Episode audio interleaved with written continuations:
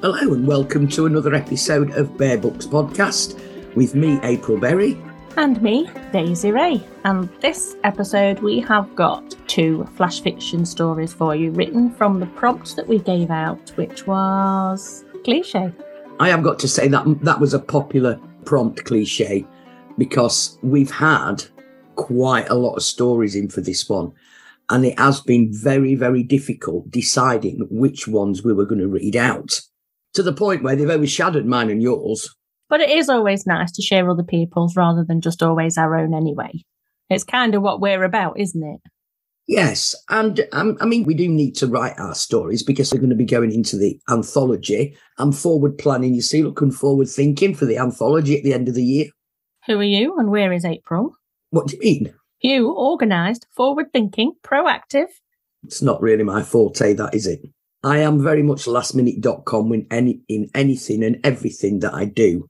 We have got a little bit of a theme to the stories that we've chosen to read for you today. So as we said earlier, the prompt was cliche, but the two stories that we've both chosen for you were sort of male centric, aren't we? The majority of the stories that we actually got were male centric, if I'm honest. It gives us an opportunity as well, though, to talk about a subject that perhaps is a little bit serious, Yeah. um, which we'll go on to talk about after Daisy has read the first story for us. Okay. The first story we're reading out today then was submitted by J.A. Faber, and they've titled it It's an Uphill Battle. That old cliche. I spent most of today sat on my fat arse binge watching Glitch on Netflix. Ordered Chinese for tea, chicken and mushroom with special fried rice, prawn toast, and seaweed ate a solid plateful, which is ridiculous considering I would not move off the sofa for the rest of the night. Didn't go to bed until like 1:30 a.m. and at 4:30 I'm still sat up awake because my body's still trying to cope with the stupid and pointless amount of food I stuffed into it. What the fuck was I thinking? The other half of it is in the fridge, and I know I will bloody eat it tomorrow and relive this uncomfortable bloated nightmare. Oh, I'll eat it earlier in the day and it'll be my only meal, or so I'll tell myself. That way it's justified, right? Except I know it's not true. It's a big fat lie. I will eat it earlier, then in the evening I'll tell myself I'm not having another meal, so it's okay to have nibbles. Like an entire family sized box of biscuits or maybe a sheer bag of jelly babies. I'm talking myself into a self fulfilling prophecy here, so let's see how bad it really gets tomorrow. For now, this is just another night. I sit here in the dark, wide awake, hating myself for being weak and overeating for like the 60th day in a row. And here I am writing this far too honest entry about my day. And guess what? If I can't be honest here, in the dark, with myself, when there's no one to judge, where can I? So let's talk body image. What I see in the mirror disgusts me. I step out of the shower, catch my reflection, and shudder in revulsion before turning away. Occasionally, I catch my reflection and just stand there in morbid fascination, staring at the gut that is bigger than any woman at nine months pregnant and ready to pop. This is so much worse than that. There is no baby unless it's made of food and fat. The other thing is, I've now got this heavy fat excess that is so heavy it's started drooping down like some weird fleshy apron. There was a much sought after dick under that mess once upon a time. The worst part of being five stone overweight is the fat I carry round my neck. Not that I really have one anymore, it vanished under this fat suit I'm wearing, along with my manly chiselled jawline. I really am the very worst I've ever been in my entire life, both mentally and physically, and I absolutely don't know how to fix it. I'm shortening my own life because I've got no control. In theory, I know how to fix it. I'm an intelligent man. Eat less, exercise more, don't eat junk in the evenings, drink more water. But I don't do it, even though I hate what I look like. So why the hell aren't I fixing it? I'll have to come back to this one. I've been honest enough for one day. Suffice to say, it's complicated. I wish I could say all these things out loud, hoping someone, anyone, could hear me, see the real me, and help me. Because God knows I can't fix this awful self destructive life alone. Please help me. That is a very poignant story. That is so emotional. I feel quite drained just reading it. Yeah. I will say that kind of reading that has struck a bit of a nerve with me. You know, I've spent three years sat on my bum, Mm. not getting any exercise and shoveling food in my face. And again, you know, I mean, I'm not suggesting I'm five stone overweight, though I don't think I'm that far off it, if I'm honest. Yeah. Um, but it just shows, and, and it really, it really does give a. It, it's a, it's a brilliant message that not everybody can just sort themselves out. Yeah. And it's, I think the subtext in that story is that all those negative feelings and that self revulsion that the character has is something that I feel that nobody knows about, that everyday life he's probably some jolly happy go lucky gets on with everything a up chap sort of person. Yeah, and all of this stuff that we've just read in this story is deep down inside of him probably screaming to get out judging by that last line. Yeah. I mean, in terms of male mental health, and Yeah. I don't think there's enough support out there. I don't think that it's it's talked about enough because men are just supposed to be, and this is very stereotypical, but I think it is it is quite sort of it's it's still relevant today that men are just meant to go out there, get on with it, get on with life, provide for the family. yeah there's a lot of stigma attached to mental health and men isn't there And at the end of the day, there are more men commit suicide than there are women, aren't there? yeah there are there Yeah. actually are Yeah. it is awful isn't it Yeah. and it might be because they don't talk about it enough or feel Yes. like they can't talk about it enough Well, when you when you think back, I mean, I I sort of think back to when I was a child, but I don't think I ever remember seeing my dad cry. Yeah. I think there are ways that men show their mental health or their struggles differently. I think because men aren't meant to, in inverted commas, talk about that sort of thing, they're meant to be men and tough and get on with it, that maybe it comes out differently. So they would be frustrated more or shout more Yeah, because they've got all this stuff inside them that they can't really talk about and that must be really hard for them.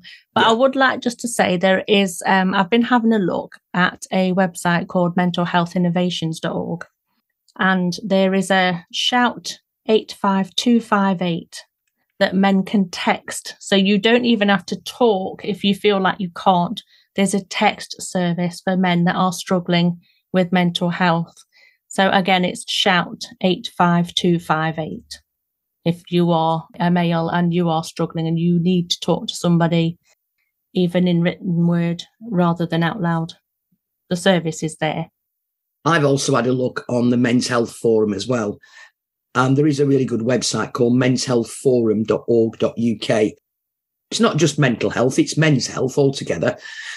Some of the things that they've got on there is time for your man MOT, mental well-being in COVID, men's health by numbers, hazardous waste. I thought that was quite a, a catchy title. Okay. This week's first story has provoked quite a lot of profound, sort of deep thinking, if I'm honest. Yeah. But the podcast's not all about light-hearted stuff. It is about, you know, raising awareness, which is one of the reasons why uh, the books that we're reviewing on this season are all LGBT plus books. Some brilliant stuff that we are reading too. If we can highlight issues like we are today with men's mental health, then why shouldn't we? Just because we're not a male led podcast does not mean that we don't care and we don't feel it's an important issue and needs to be said. It's extremely important. It is, yeah. We will put some um, information as well on the podcast blurb. It'll be our pleasure to share those links and the text service because sometimes, you know, you want a silent way to let out your inside anguish, if you like. We are continuing the male theme for the rest of this episode because the second story that we've got, April is going to read out for you. So tell us about that one, April. Right. So the second one that I'm going to read out is called Salt of the Earth. That's a good old cliche, isn't it? Salt of the Earth. Yeah, I like that. Uh, and that one was written by Sandy Biddle. So here we go. Father and son stand in front of the kitchen window in Lytton Street, smiling for the camera. Arthur had his arm around the shoulders of a short, stocky man in flat cap and braces, who stands proudly with folded arms. Both had lived through one war, another round the corner. Albert's own father had worked as a miner at Radford Colliery, his sons following him down the pit. After hell broke loose in 1914, coal became as essential to victory for Britain as men going to combat. While some of the younger pitmen chose to enlist, those with wives and families to support stayed at the pit. Arthur was a baby at the time, with older siblings and more to follow. But his childhood taught him to be resourceful. Finding an old wooden barrow at the nearby dump, he door knocked for metal scrap to sell in exchange for odd jobs and errands, while avoiding the local rag and bone man on his cart and a crip round the ear or worse. Not for nothing was the colliery known as the bread and herring pit. It may be a cliche, but life was hard.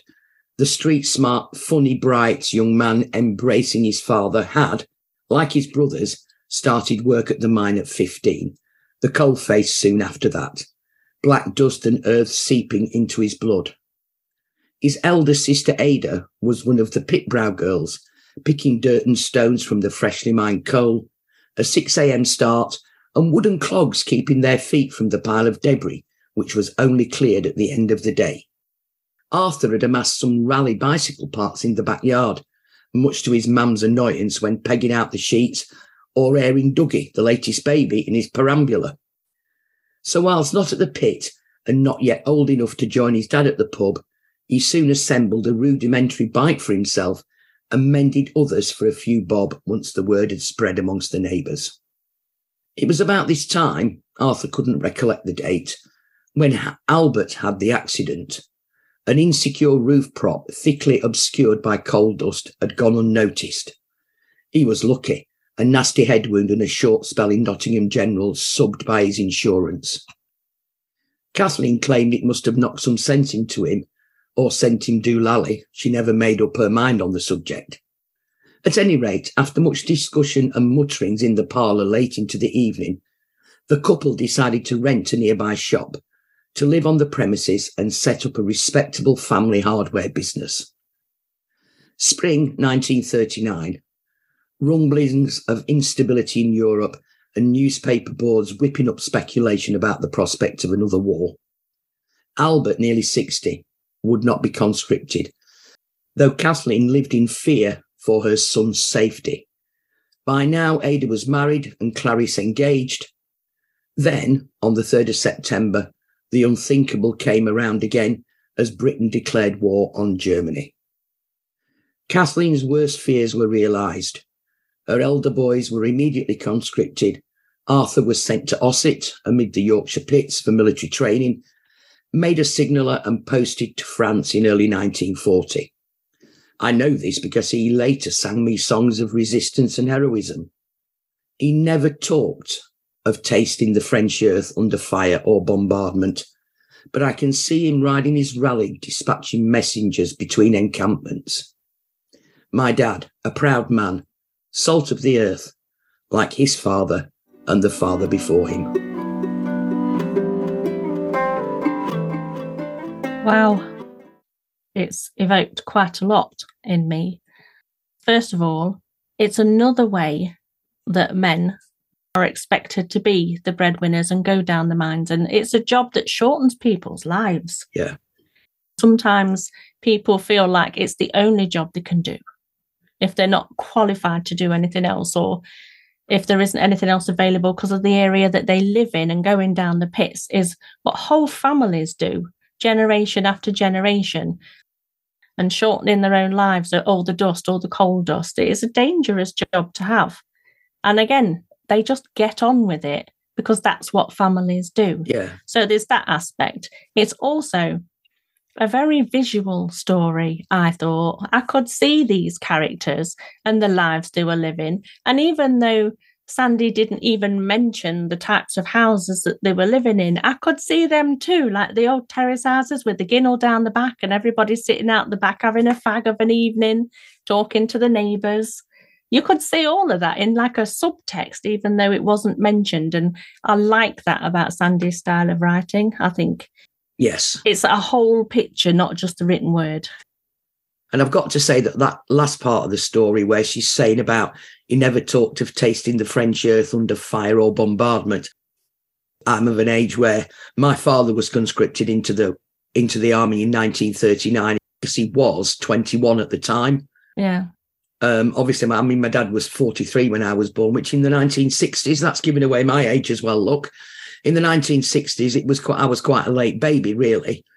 Um, but he never talked about what went off and what happened. I mean, I know I knew a few bits more from his friends than anything else. He never talked about anything that went off. It's almost like the men are protecting the women from some of the harder things that they have to go through. Yeah, it's it's funny actually. I know this is pretty personal, and, and again, it's quite deep. But my dad died when I was thirteen, Yeah. and I remember that he had a friend called Leonard, and his wife were Yeah. quite close. And I remember them coming over not very long after my dad had died. And as you do, you're a kid, you're earwigging in because obviously I'm Yeah. really upset and, and everything. And I I heard Leonard talking to my mum, and my mum said to him, "Yeah, well, Eric never really much talked about what went off in the war." yeah. And I remember Leonard saying to him, Well, who wants to remember that? I suppose that is another aspect of it. Yeah, that's understandable. It's an understandable way of thinking about it. You've lived it. Why do you need to tell everybody else and relive it? Yeah, It's heartbreaking, though, isn't it? Really? it is heartbreaking. But those two stories that we've had on this episode of the podcast have actually been quite thought provoking and quite deep and quite serious. Yeah. I almost feel like we were compelled to choose those two, if you like, Yeah, because they go so well together. And if we want to try and get a message out to our listeners, having two stories which are from possibly two separate sides of male mental Yeah. health, then if as much as we can cover, we will. Yeah. Mental health matters. Absolutely, a hundred percent. We want to do our bit. Yeah, so as, as I said before, Daisy will put out some blurb. She knows what it's called better than I do. Come on, what what's that stuff that you write that goes with the podcast? It's going in the show notes. Oh, that's the one. Yeah, that's it. We'll put the two websites that we've talked about. We'll also put the um the text service because sometimes it's not easy to talk, No, it's not. No, not at all. but it will all be there, and we hope that if you need it, do use it. So what have we got coming up next week, Daisy? Because I, I can't. You don't seem to be able to contain your excitement at this book. On the next episode, which is in two weeks on a Wednesday, as always, we are reviewing a book called Spinning Tales by Bray Willows.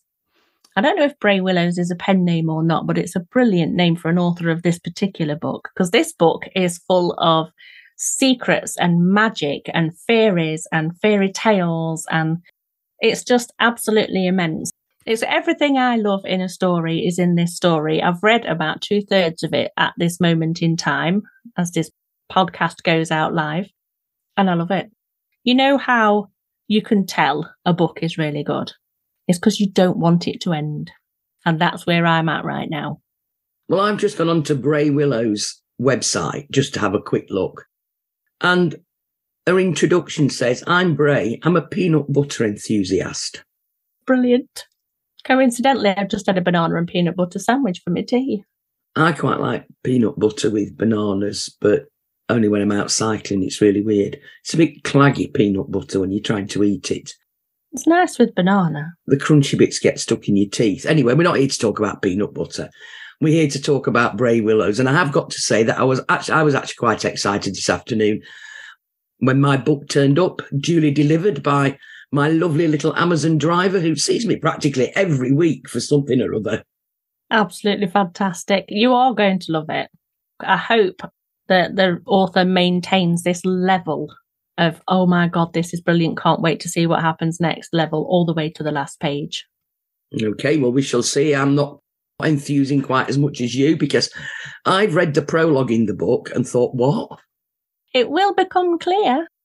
Yeah, I, I know you said it would, but I'm like, well, I've got no idea what this is. Anyway, never mind. We shall see you all in a fortnight's time and we'll be chatting all things Spinning Tales by Bray Willows. Take care of each other. Till next time. Goodbye. Thanks for listening. You can follow us on Bear Books and Bear Books Pod One on social media. We'd love it if you could share the podcast with your friends. And thanks so much to everyone that's left us a review. If you're listening today and you haven't given us a review yet, please do. It helps other people discover us and their new favourite indie authors. We'll be back soon with more reviews and more flash fiction. See you next time.